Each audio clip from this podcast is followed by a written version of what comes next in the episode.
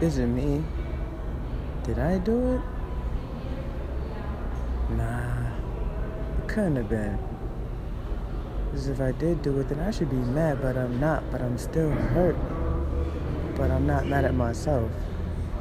I'm mad at you. Because you did it. You made that decision. But you had me believe in you, and I allowed myself to. But it's okay, though.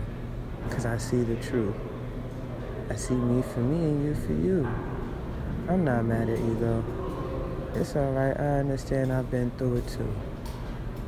But what do we do now? Now that I see you, and you see you. So do you see me?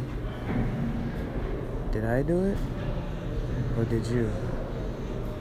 Let's think about that. Underneath it all, we all know the truth.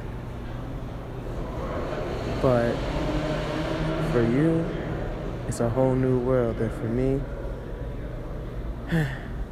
I've been through this before. But now I know me and I love me. But I love you. But I have to ask you is it you or is it me?